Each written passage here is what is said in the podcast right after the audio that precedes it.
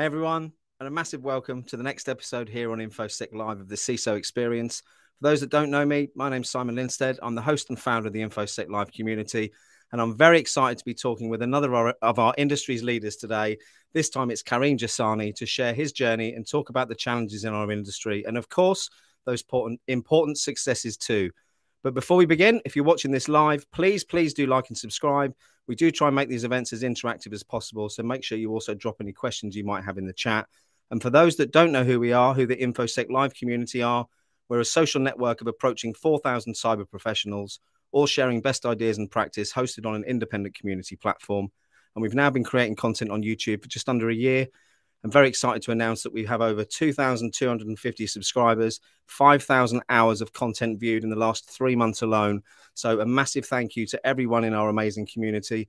This achievement also unlocks a few extra features on YouTube. You may have noticed them. You've got different ways to support the, the YouTube InfoSec Live community now.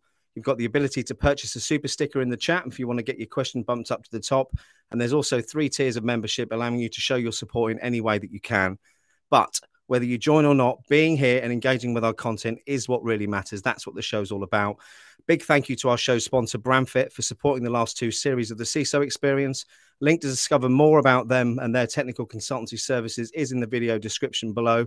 However, if you're interested in sponsoring this show or indeed any of our regular content here on YouTube, please reach out to me today within the InfoSec Live community. The link to join that is also on our YouTube homepage. Get my breath back. Today's guest then is Karim Jessani. Let's tell you a bit about Karim before we bring him on. So, he's the CISO for Kainos in the North America region, leading the Kainos data team in Canada and the United States. He's passionate about helping organizations achieve their data governance and cloud goals and has over two decades of experience throughout the entire systems development lifecycle, covering data management, information architecture, project and program management, software engineering, and development and with extensive experience with various big data management on premise and cloud technologies for data engineering, data virtualization, metadata management, master data management, data quality, and analytics such as Snowflake, Teradata, Collibra, Informatica, Tableau leveraging cloud platform, Microsoft Azure, and AWS.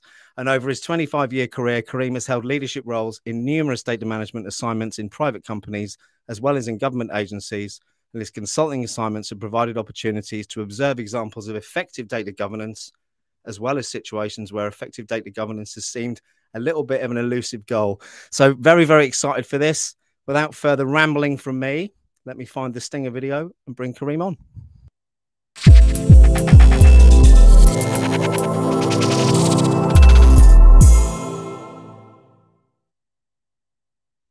Hey, Karim. Hey, Stephen, how are you doing? You can't call me Stephen. You can't get my name wrong. Simon, Simon, Simon. I see Stephen private chat, and I'm like, oh I'm a, no, I'm only kidding. Already somebody. You can call is... me what you want. It's fine. Uh, Simon, how are you doing? I'm I'm good. Actually, I'm very good and very appreciative. I know you're having a super busy couple of weeks, so very appreciative for you to come on and share your journey and insights with the audience today. Um, before we get into that, quick shout out to the massive amounts of people in the chat again. Um, hey, Chris Foulon from Breaking Into Cybersecurity. Rene from Texas. Been a long time, my friend. Great to see you. Stefano. Who else have we got? Ephraim. Precious, I've seen in there. Just want to give you all a special shout out. Salunio, Yuri. Thank you, thank you for making these so interactive and engaging. And you'll be pleased to know I'm now going to be quiet and let Karim tell you a little bit more about himself, other than my breathless intro I did for him a couple of minutes ago. So, Karim, over to you. Please tell our audience a bit about yourself. Sure, Simon. Um, I have approximately 25 to 30 years of experience. Started off with the mainframe, so I'm aging myself quite considerably. I'm with you. Right? I know. Started off with financial institutions, then do consulting, strictly in the data realm of how to basically manage or move data from source to target systems the most difficult word, data migration, has just, you know, upped my juices quite considerably. How to do it, but more importantly, how to do it effectively, right? Because in this day and age, I've come to realize data is now the new oil. It's an asset. So. Yeah. Right. And organizations, Simon, want to view a 360 view of the customer. They want to understand how to leverage that data, right? As an example, I, I deal with a bank. I've dealt with them for 40 years, right? Wouldn't it be cool if they knew when I was in high, junior high, I had my first bank account. They have all my information. At 18, they send me a note to say, okay, you're 18, you're eligible for a car loan if they have that 360 view of a customer, right? Rather than me going in, it's so painful, right? To a bank, fill out all the forms, this, that, it's just nonsensical. Now, from the other side of the aspect, if they make the customer journey, journey more seamless, but yeah. ensuring that they know and I know that their data is protected 100%, we're laughing, right? I, I, completely agree, and I think I think a lot of the problems historically, I mean, for me, definitely was more around the fact that a lot of people didn't have any idea of what was going on with their data for a long time, and I think, I mean, that that in itself, whilst you know the seamlessness of that, I think is amazing. I'm also a little bit hesitant on giving up so much of my own personal information, but that is just a Simon foible, perhaps. No, I think it's 100% what's even in Canada right now. I was reading a statistic, very important one, and they said that 89% of the Canadian population will never deal with an organization that has had a breach. So, wow, from that perspective, yes, right? banks or financial institutions in Canada, from my experience, have been very reluctant to move their data out of systems that are not secure. Yeah. Right. Because you have to take into regulatory consideration, right? Like an example is right now, I'm dealing with an insurance agent, right? It's an insurance company. And that insurance company has multiple sources of data and they want to have a data platform. So they came and said, okay, how are we going to do this with all this mainframe data? Our resources are going to be not available, right? Because lack of resources, because who knows COBOL this day and age with IMS and everything like that. Yeah. So they said, okay, what are we going to do?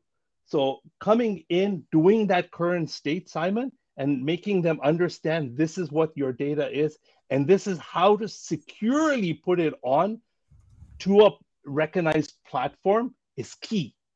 Yep. Right? Ensuring that it's zero trust model, right? Leveraging an enterprise model and making sure that it's a tried and tested model, right? Why invent the real? Yeah. Right. That's my biggest thing is that I see organizations consistently coming up to me.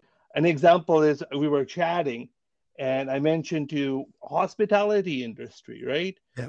And worldwide, Simon, and they came and said okay we need an audit because we're messed up i don't know what had happened we have data in the cloud what do we do i go in looking at the current state understanding that they had a defined system simon okay completely defined properly done bi reporting but it was on prem so a system integrator told them we'll put it on the cloud for you for $8 million they were like whoo hoo 100% we'll put it on we'll save so much money Little do they know, with no governance, see, you're laughing because what happens if you just lift and shift? But if you do it on Azure or whatever the case may be, and you rewrite all your processes in scripts on Azure.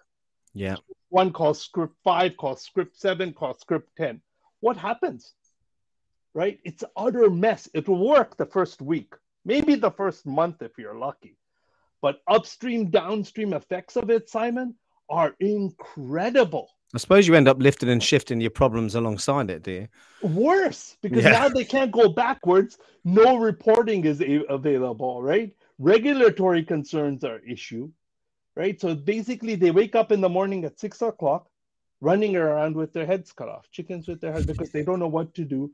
They take one day to try to analyze the problem and fix it, and nobody, everybody's scared to touch the code you can't do that, right? It just doesn't work. It doesn't. That analogy, though, Karim, reminds me of um, I've got six children, as you know, and running around like a headless chicken is like my house at the morning at school run time. That's too funny. I know, right? But having a plan. Where's my bag? Attack, Where's my bag? But having a plan of attack is key, Simon. Yeah. Right. Right. Simple. Absolutely. A simple example, right, is that uh, just off the top of my head, I'm going on vacation. Okay. uh, next month climbing a mountain. Okay, Nice. Mount Kilimanjaro. Don't even ask why it's like that. My daughter said, "Let's climb something." I, I said, "We're not It's climbers." lovely. It's a lovely idea. I know, but we're not. If you're a climber, that's a different question. but Simon, we're not climbers, right? So if you Have you got if a you ever plan? want to, no, yes, that's the thing, right? Me and my wife both devised a plan to say, what do we need, right, to ensure success? Yeah. What are the prerequisites? Do a current state analysis of what we have right now, right? Now, if you come to our living room, it looks like we're climbing Everest. You got Right, carabiners and harnesses and I'm telling you, right? The backpacks, the boots, just to make sure that the nine day expedition is seamless, right? To make sure we understand what the weather is like, uh, train for that, but also account for that, right? Understand what to do in terms of availability. You know what's going to happen yeah. right? You've seen YouTube videos. It's it's not as if you're going into a situation where nobody has done it. This is countless people have done it, right? You learn from that. In the same way, that's how I approach data, right? In projects to say, okay, what's your current state analysis? And it's like bread. It's a recipe, Simon. If you don't Yeah. follow it, then you know what? I'm sorry, but it's not going to turn out, right? If you forget the flour or if you do something incorrect, it just doesn't work, right? In this, and clients come to me and say it's not working, and I'm saying, okay, let's take a step back, right? What's your vision? What's your strategy? What's your governance model, right? What basically is your operations? And we're best of all, Simon, your organization and culture have to change, right? You have to understand and change that culture to say data is an asset, right? We understand it to be very secure and we take serious care of it. So who whose responsibility within the organization is it to do that? To ensure everyone understands that? The, the CISO, or basically, it's it's the role of both the CISO and the chief data officer to make sure, Sure. right? It's a combined effort or a partnership. I take on both, right? It depends on your organization, but you have to do that. And it starts up from the bottom, not at the top, right? But everybody from the top, if they're not applicable to that vision or they don't see that vision or they don't align to it, then the people obviously reporting to them will not align to it. Right? That's They're going to say, you know what? My manager doesn't care. What do we Practice do? as you preach, isn't it? Asper, yeah. Yeah. You know, we're, right now we're moving data, right? Like you- like you said, I'm very busy, right? I'm architecting the solution. We're moving data, and our chief security architect is saying, "Okay, Karim, it's production data, encryption, right? Why do you want five people to access this data? What are the roles of these five people, and can we have it to one or two, right? And how are we going to encrypt? But not only encrypt, if it's production data, how about masking it, right? And making sure that at rest and in transit, the data is encrypted.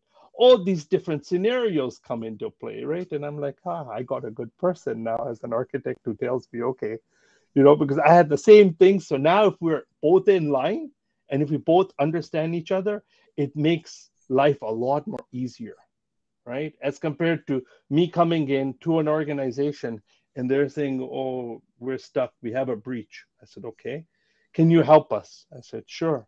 What's your security model? Oh, we don't have one. Okay.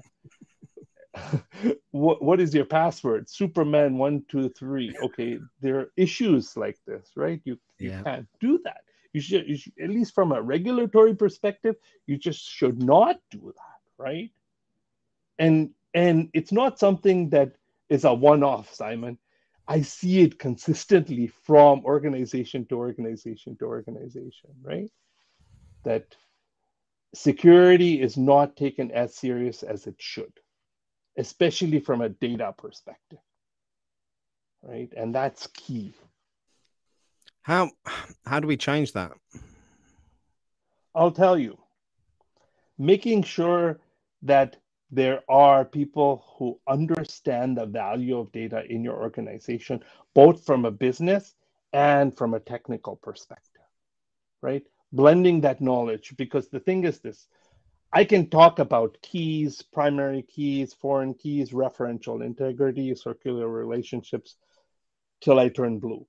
Okay. But when the business does not understand what I'm saying, then it's like talking in French, Russian, Italian, whatever it is. It's just not going to work. So ensuring that you articulate that vision to both IT and the business because it's a partnership between the two, right? Understanding that there's a governance model, there's a data owner, a data steward. Because I've come to organizations and they said, We're not the owners. I said, Hold on here. I'm just helping you massage your data. I'm your partner, I'm your facilitator. Okay. I don't care about your data or what it is, to be honest, right? I'm going to help you show what to do with that data and maximize its potential. You're the ones who know your data, right? You know the fields, you know the business, you know the business rules behind it, you know the workflow. Now, I'm helping you to articulate that workflow in such a way to make sure it's compliance from a regulatory standpoint, as well as not handcuff you, because that's key, right? Because Absolutely. the business will say, Simon, oh, you're going to come in, you're going to give us all these rules, and we can't do anything. Right, you're going to stop everything. Like business is going to stop. Again, it's, it's back to what you just said a moment ago about being able to understand what the business's objectives are yes. and what's important and what isn't. Yes, and articulate it yourself in such a way that it's a partnership right? And that's what I do and tell them that, you know what? We're both in it to accelerate your journey, not to stop it and not to decelerate it, right? And if enter like if your data governance strategy is not an accelerant, it's like putting gasoline. That's how I describe it. If if it's not an accelerant, you're doing it the completely wrong way right? It's it should be an accelerant. It should help you with your organization, not like stop you in your tracks and you know, oh gosh, this guy is going to come in or this person's going to come in and do nothing. Right? So from that perspective, what I do is go in, look at your architecture, right? Ensure that there's a PIA to be done, a TRA to be done, and ensuring the fact that this is what you can do to help things in your journey for having data as an asset. That's a very good point. We've got um got a question coming actually from oh, Yuri. Cool. Tell me. Yuri, I hope you're doing well, my friend. I'm um, good to see you in the chat as always. Breach and attack simulation tools that you'd recommend. we're looking for a hmm. product. So if we can only come up with ones where we're going to get a referral commission on any That's what I was going to say, right? huh? That's exactly what I was going to say. See, I don't, I deal with data right? So, from my perspective, I look at data and ensure the fact that that data cannot be breached, right? Ensure the fact that it's encrypted in such a way that even if it is, it's garbage, right? Yeah. But in, a, in essence, look at the question you just got right now. This is cool. So I hate life, but the, some parts of it is really good. Look at Renee's question. How do you get developers to take security serious as part of your process? Thanks, Renee. Great That's question. phenomenal, right? Because what happens is you go into an organization and all it's just nonsense, right? It's utter code. You have five versions of a of a of a data field. Really, right? The name is copied five times. Why? Because the developer doesn't have access to their architecture. That's first and foremost. I will never blame the developer, right? I've seen it time and time again, Simon, that they have limited tools and they're not able to see what is around them. If you have a yeah. current architecture and show them, okay, this is what I need, because they're not out to get you. They're out to maximize the you Absolutely. know their code. Yeah right? So being helping them, making sure that they're part of the agile process, making sure that they have access to the tools that are required, accelerates it substantially. And you got a buy-in from the developer then. And he or she does not feel like a developer. They feel like an active participant in this whole process, right?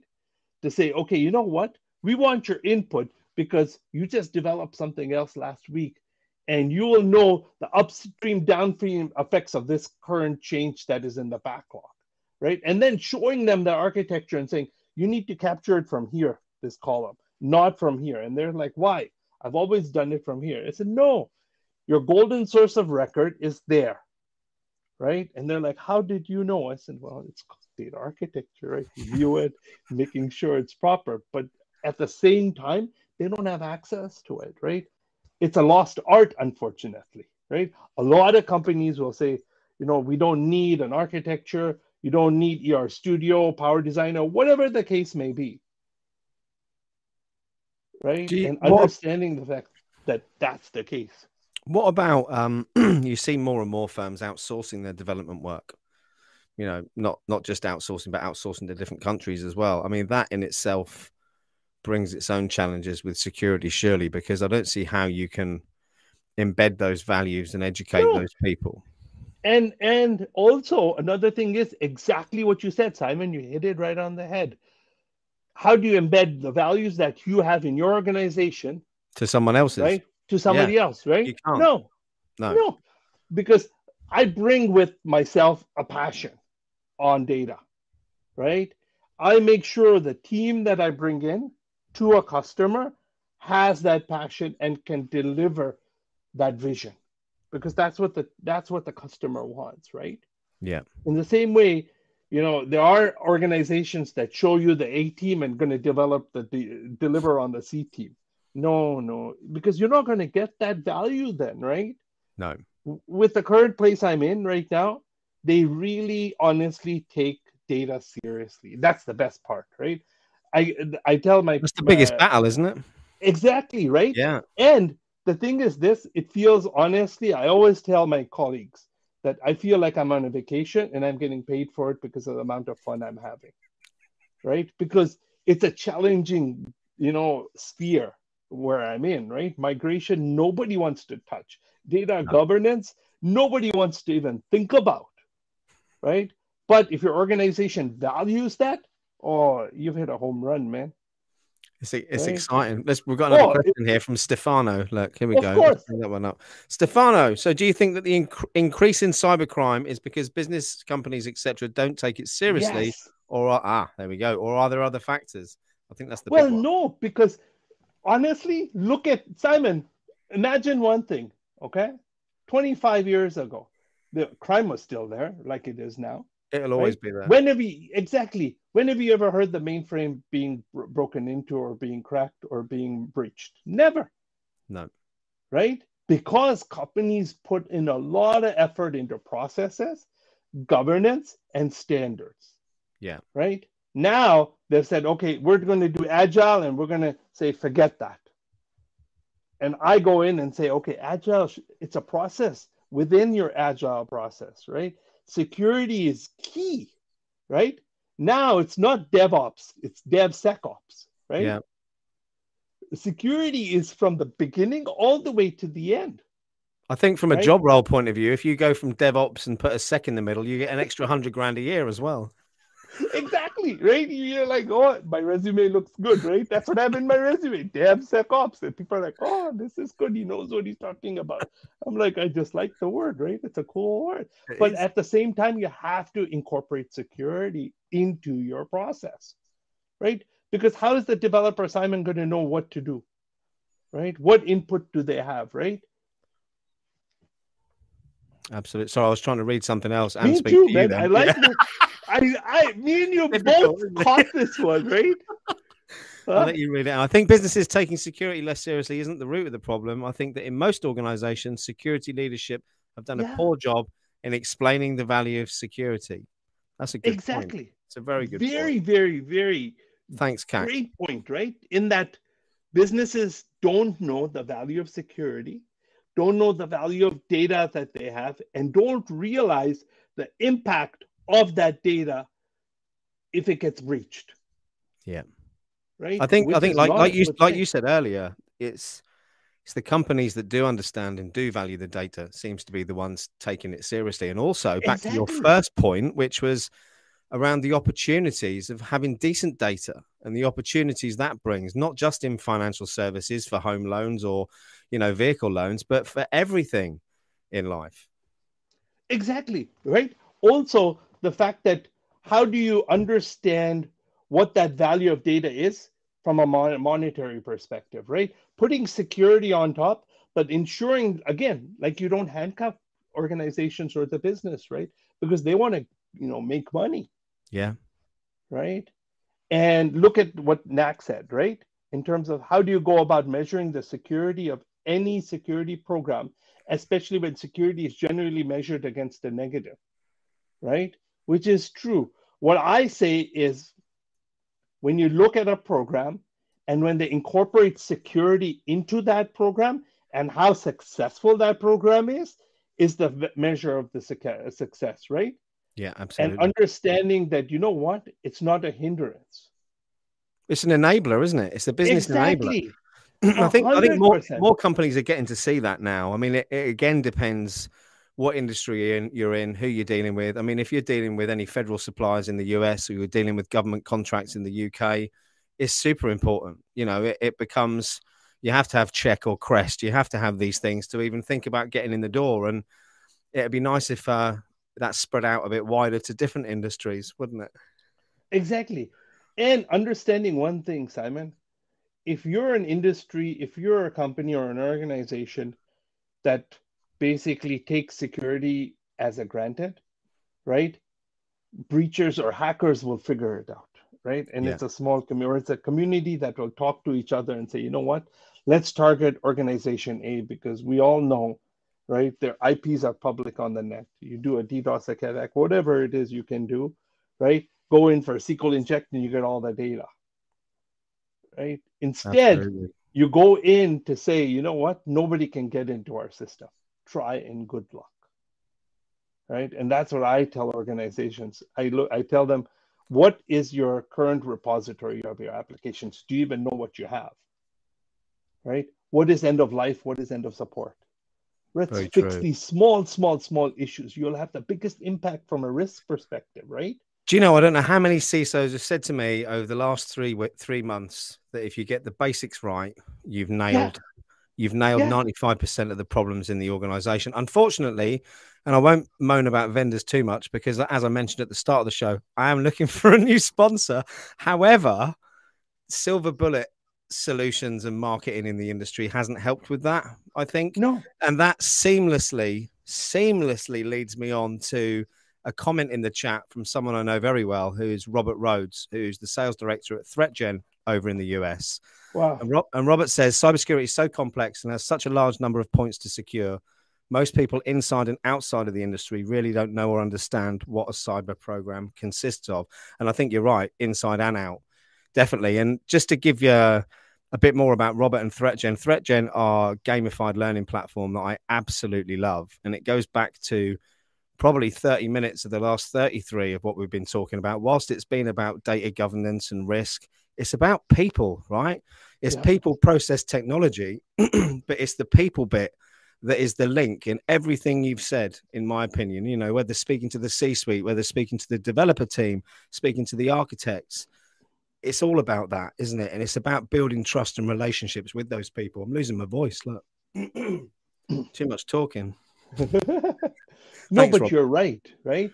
It's so true because you got organizations, you got vendors who say, okay, I have a product and it's going to take six months to implement. It's so cool.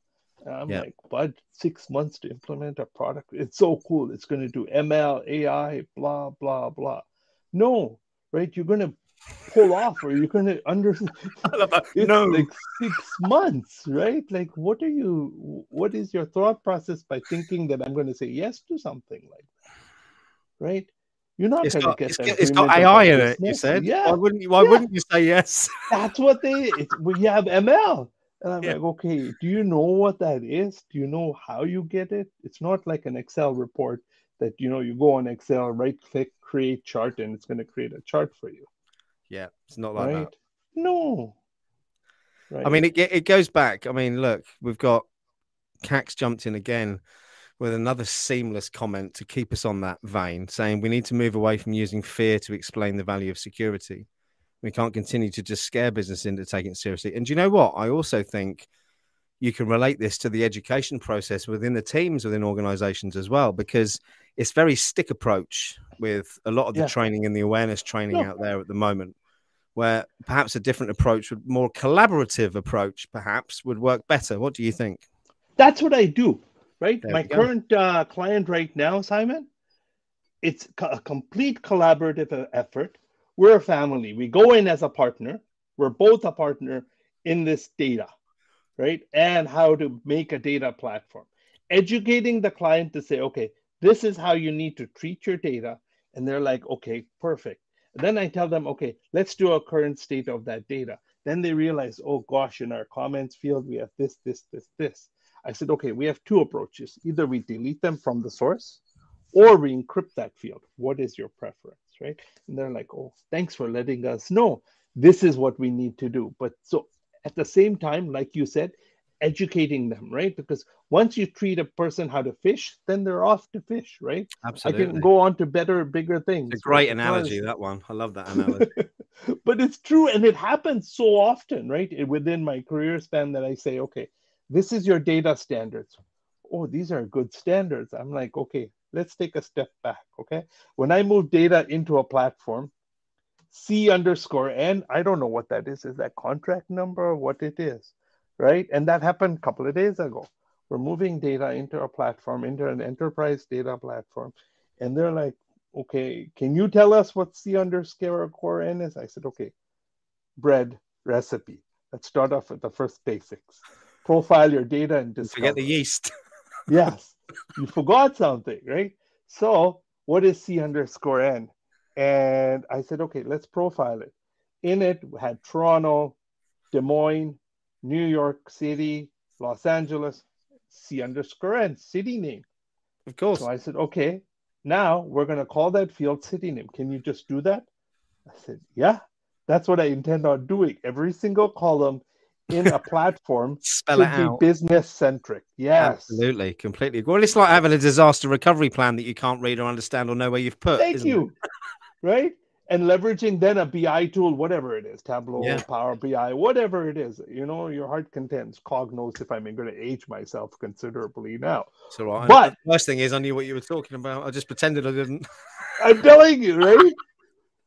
now they're able to have that self-service approach right? To say okay we can access this data which we know is our data yeah. right? We've controlled the access to it right? And i've showed them how to do that. Now i can take a step back and say okay next system let's you know this is running on autopilot let's go on to the next system which is cool then.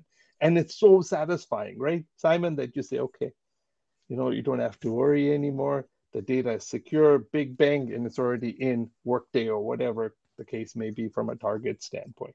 This this leads me on nicely to a story I got told a little while. Tell back. me. It's, it's a bit like a fisherman analogy, but not. And it's about what you said about being clear on what the underlying goals are, whether that's from a business perspective, a security perspective, or how that security or how that relates to the security from the business goal, as it were.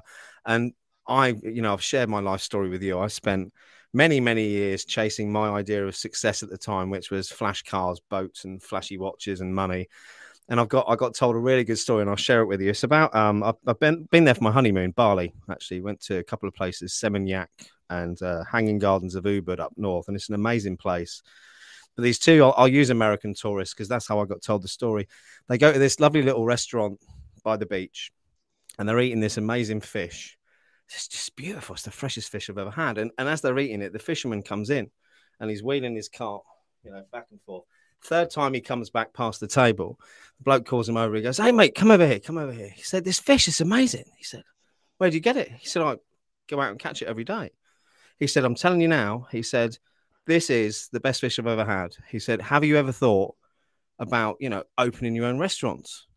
And the fisherman said, he said, well, no, not, not really. He said, well, look, you, you, once you've opened your own restaurants, he said, you could then afford to buy a fleet of boats. He said, which would get even more of this fish. He said, you could then become a wholesaler and an exporter or an importer of the fish all over the world. And what would that mean? Well, you'd have millions. You know, you'd have all these things. He said, okay. He said, then what? He said, well, once you've done that, he said, you could probably sell it all off at some point. He said, and then, and then you can move to a beach, retire, and just go fishing every day.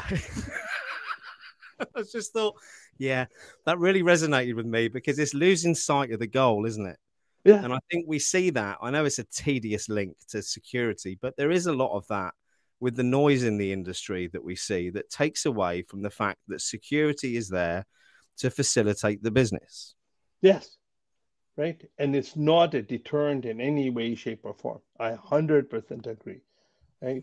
Once you have that commonality with your executive management, it's very, very simple after that. Yeah. Right. But to get to that point is sometimes a big challenge. Very much so. You have to tell a better story than I did. so, talk to me about your biggest successes over the last few years, if you can, that is, of without course. disclosing anything. I'll tell you. Super easy. You're reading. You're reading Cac's comment, aren't you? Data is often. Yeah, I was. He's. You know what? I have to link up with him. I want. Oh, let me let me do this actually. So let me bring. I'll leave you to talk while I multitask here. I'm just going to bring Yes. LinkedIn up, and if it's okay, I'm going to share your LinkedIn profile. Oh, Karim. Most all right? definitely. Oh, please do. Thank you. That would be much. a pleasure. because I know we have a real broad mix of people watching from CISOs down to those trying to break in, and it's always nice to be able to offer people connections. So I'll drop Yes. this one in here. This is Karim's. Awesome. So, So and, oh, hey, Will. I didn't know it was you. Will, nice to see you. That's no wonder there's such you. smart questions and comments. It all makes sense now, doesn't it? funny. And, and as you said, Will, rather than call you CAC, um, data is often the forgotten asset.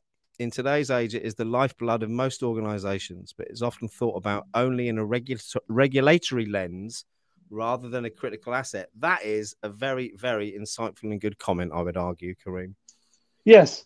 Now, the biggest success story, I would say confidently, Although Aaron said, damn CISOs. Aaron's having a hard time with his boss today. Yes.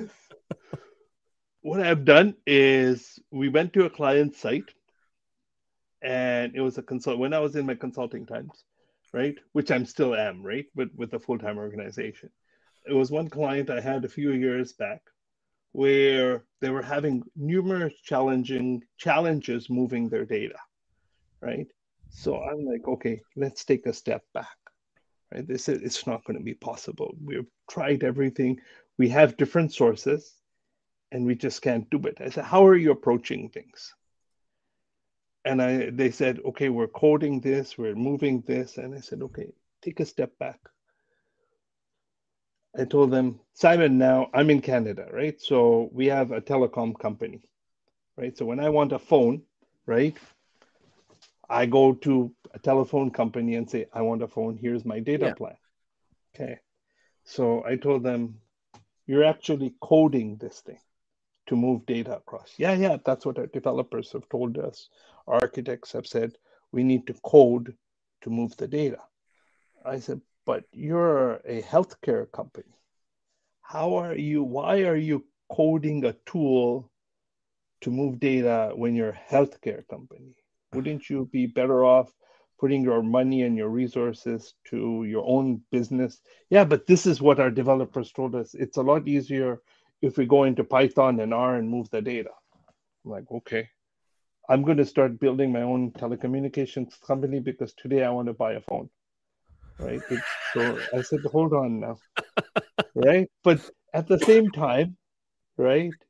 Unfortunately, I wasn't that direct, right? I have like I am very direct, as you know. Yeah. I'm that's why I very like it so transparent. and it sometimes puts me in a lot of trouble. A lot of trouble. Know right? that feeling. So it's frustrating to see. So I said, okay, I've used a special tool. I know, like, you know, growing up, right, from a developer, you have certain things that you love and you graduate, gravitate towards. So I unfortunately gravitate towards certain specific tools. Of course. So I said, "Have you used this specific tool?" And they said, "No." I said, "Okay, you have a you have a team of thirty people. How long have you done this for? One year." I said, "How's what's what's your success rate?" Said, it's challenging. We're still continuing the process. Says, "I have four people. Give me two weeks. I'll be able to move your data." And they said, "Are you sure?" I said, "Yeah." I'll, I'll do a subset, right? I won't do all 50 because that's production Yeah, of course. right? For 50 subsets. Out of the 50, I'll choose three, and the most three difficult, right? And they're like, no. I said, okay, hold on. Let me try and see what happens. worst comes to worst, you've lost two weeks. Big deal. Okay. Simon, in a week and a half, we did it. Right. And like I said, it's a recipe, but you have to make sure that you do it diligently, right? You can't just take a lift and shift approach because and it's no, and it's knowing use the analogy, it's knowing what ingredients to have in that mix. Yes. Right. And you have a target system like Workday, which is completely different than a relational system like let's say SQL, Azure or SQL. So understanding what the nuances are, understanding what your current state is, and making sure that you tell the client, I take your data very serious. You have these columns that have a lot of PII information. And because you're a multinational organization, which I will answer the other question. I saw right? that. Yeah. To say, if you're a multinational organization, this I've one. taken into laws into consideration because you have these customers within these organizations. An example is Canada, is that when you want to store data in Canada, your host country, like where you're storing it, your data center has to be in Canada. Hence, now, as of two years ago, Azure has a data center in Canada. Two years ago only, right? Before then, banks will never touch Azure or even GCP or even AWS. Like you have to have a data. So making sure you understand the nuances of each country, right? And making sure even if you have a central data warehouse, the biggest part will be to connect data from different countries, right? Yeah. So you have to be cognizant of what you're connecting and how you're connecting it together, right? Taking laws into consideration. You don't want to do anything nasty. So go, right? going back to Yuri's question, then, um, would it be law and regulation driven from the top? Then is that where you'd start before? exactly, but also from a current state analysis, right? To say what countries are you dealing with? Yeah. Because each country is different, right? GDPR and you got European laws, you've got Canadian laws, you've got the Patriot Act in the US that says if any data goes into the US, any data, okay? Yeah. You are allowed, the government is allowed to touch that data, right? Exactly what Will said, right? It is yeah. extremely uh, to, uh, important to understand because from a Canadian standpoint, companies in Canada will never put their data in the US. No. Because but, but then uh, but then it's also moving away from big companies and data migration as end users. Yeah. How do we know if we've gone through the US? You know, it's it's impossible, isn't it, from a personal data point of view? Oh, yeah. Yeah. Oh, yeah. Right. But ensuring that when you're dealing with an organization, they have those considerations in mind, right?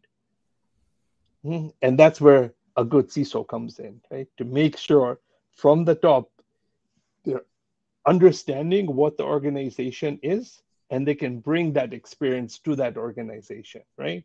Because a good example is Simon, I was reading your LinkedIn yesterday. One of your connections. Said, at least someone does. well, I was I was reading I was reading your posts, okay? And it was it was funny, right? In that one there was a post from a CISO, and he said that I just came across a job posting, and it said the person that applies to this role needs to know C++, Java, VB. Was it a CISO role as well? C sharp. Yeah. Yeah. and I'm like, and he made a mockery out of it, right? Yeah. Because which CISO would know this? Then you got other people chiming in and saying, like, my point of view or my minimal yeah. like my I have experience as a developer, right? So I know these things. I it's like riding a bike, Simon. You'll never forget it, right? No. But at the same time, you're cognizant of all the decisions you make because you know these things beforehand. Right? Absolutely. So from that perspective, then that's applicable that job description but if the job description is like you know you're a ciso and you still have to code i'm like i don't think so man. I, I had a, I had a resources really, are wasted i had a really good conversation i won't mention who it was with but another ciso is coming on the show soon about half an hour before we jumped on actually and we were talking about the ever changing or the changing role of the CISO, along with the fact that yeah. the, the industry itself is in its infancy still, and we've got three and a half thousand products which all do about 10 different things. It's like, you know, in such a state of flux and growth, the industry at the moment, However, as things move forward, this CISO's opinion was that maybe CISOs won't be around in 10 years. Because of that transition, there's been this huge focus on needing people like yourself, security leaders, to come in and build all this out. He seems to think that it'll change in a few years' time to become more of an integrated role within the organization as regulation and companies you deal with, third parties, become obligated and regulated to provide certain aspects of it. I'm, I'm not sure whether I think that's going to happen, but it's definitely an interesting talking point, isn't it? Yeah, it is, right? To understand it. But I've come to the realization that a valuable organization will basically look at what you have and the experience you can bring to it, right? And then develop upon it, right? And say, okay, we need this person because of the, the experience or the amount of technical and business acumen they can bring, right? That's key. And coming back to Will's point, it just brought me to a very, very key uh, thing that happened to me about six months ago. A graduate student came to me and said, You know, Karim, we're like, Kainos is one of the biggest premier partners for Workday. Yeah. Okay. So a Workday graduate student came and said, "Okay, Karim, can I look at what you guys do and can you mentor me?" And I said, "Yeah, no problem." Right. And coming back to Will's point, what I do is I've instilled in her security issues that come into first and foremost into her mind whenever she's doing a project. Once you start doing that at such a relatively starting off going into the habit, industry habit or low age, yes, yeah. Now she's coming to me and said, "Oh, has the person done a scan of their database?" I'm like, "Woohoo! That's the first thing I would say, right? You know, you're learning kind of thing because that's that's the last thing you'd get from a developer. Oh, absolutely. When they're looking yeah. at a data field, right? They're just going to, you know, develop this thing, do the business requirements, like do the they'll they'll they'll rely on other people to do it. Whereas she's coming in from a business standpoint currently with data and said, okay, what is the metadata of this? You shouldn't they have any? Yeah, hey man, go back to the client and say, what is your metadata? If not, then you get the metadata for them, put it into that system. And it's like, yeah, because I can't understand the data without it. I said, thank you. Right? You can't be guessing anything no. in this day and age. You should not be. Right? So distilling that and ensuring the fact, even at a CISO level, to ensure that you talk to everybody within the organization, no matter what level it is, right? To put security as foremost in their mind whenever they approach a problem, right? Or develop a solution, right? And for that's, me, that's the that's the big ask, isn't it? That's what we need to do as an industry, yeah. the education piece. And we've got we've got five minutes left, and I want to go back to something we talked about actually the first time we ever chatted, and it's stuck, in, it's stuck in my mind. And I'll tell you why it's stuck in my mind. So, you know, my background, I've worked for myself for like three decades, no, two decades, pretty much three nearly, on and off with a couple of employed roles. I find the thought of working for one company quite difficult because I'm not used to that. But I think a lot of that is down to maybe not finding the right culture. Now, your background, you're a consultant working for yourself for a long time. And then what? Incredibly long. And then what happened? So, do you mind sharing that? Because I think oh, it's really relevant. so funny. Yes. So, 25 years of working as a consultant. Okay. And a recruiter came to me and said, Would you consider joining our company? Said, no. System integrator, that's the last thing I would do. Right. I've worked for Deloitte as a consultant, as an external consultant. I've worked for IBM. I worked for Wipro, Substack, Accenture, CGI. I've worked many companies, right? And it's just that the culture does not resonate with what I can do, right? And I've chosen the other side to say, okay, once I'm done, I'm done, right? Or from that uh, from that contract. Yeah. Or that engagement. So now this person says no we are a different company. I said how so? First of all we really value your input from an employee perspective. I'm like i'm not sure because i'm I haven't, I haven't heard this before. yes thank you right no way right it's just not going to happen he said just can you just talk to us I said, sure. You're going to have to break my hands and feet. I'll just tell you right now. Again, I'm very direct, right? Yeah. This this company is, and I said you I have to have fun, right? And for me, like fun is defined in very different ways, right? Like Absolutely. I have a lot of stress, but it's fun stress to me. Yeah. Right. And so I have all these criteria in my mind. And then she says, just talk to us. So I talked to the VP, the leader, a number of executives, and it all came down to one thing their value for their customer, but before that, the value to the employees. Yeah. Right. And that is huge for me. And the fact that this organization, they just don't say data governance, they actually stand by it. Right. And they encourage me, which is very unusual, to speak to other organizations about data governance, right? And to accelerate your performance. And I said, ha, this is a once in a lifetime opportunity. I could not say no to it. Right. Hence, and how long have you been? How long have you been there now? You know what? Believe it or not, a year and three months, right?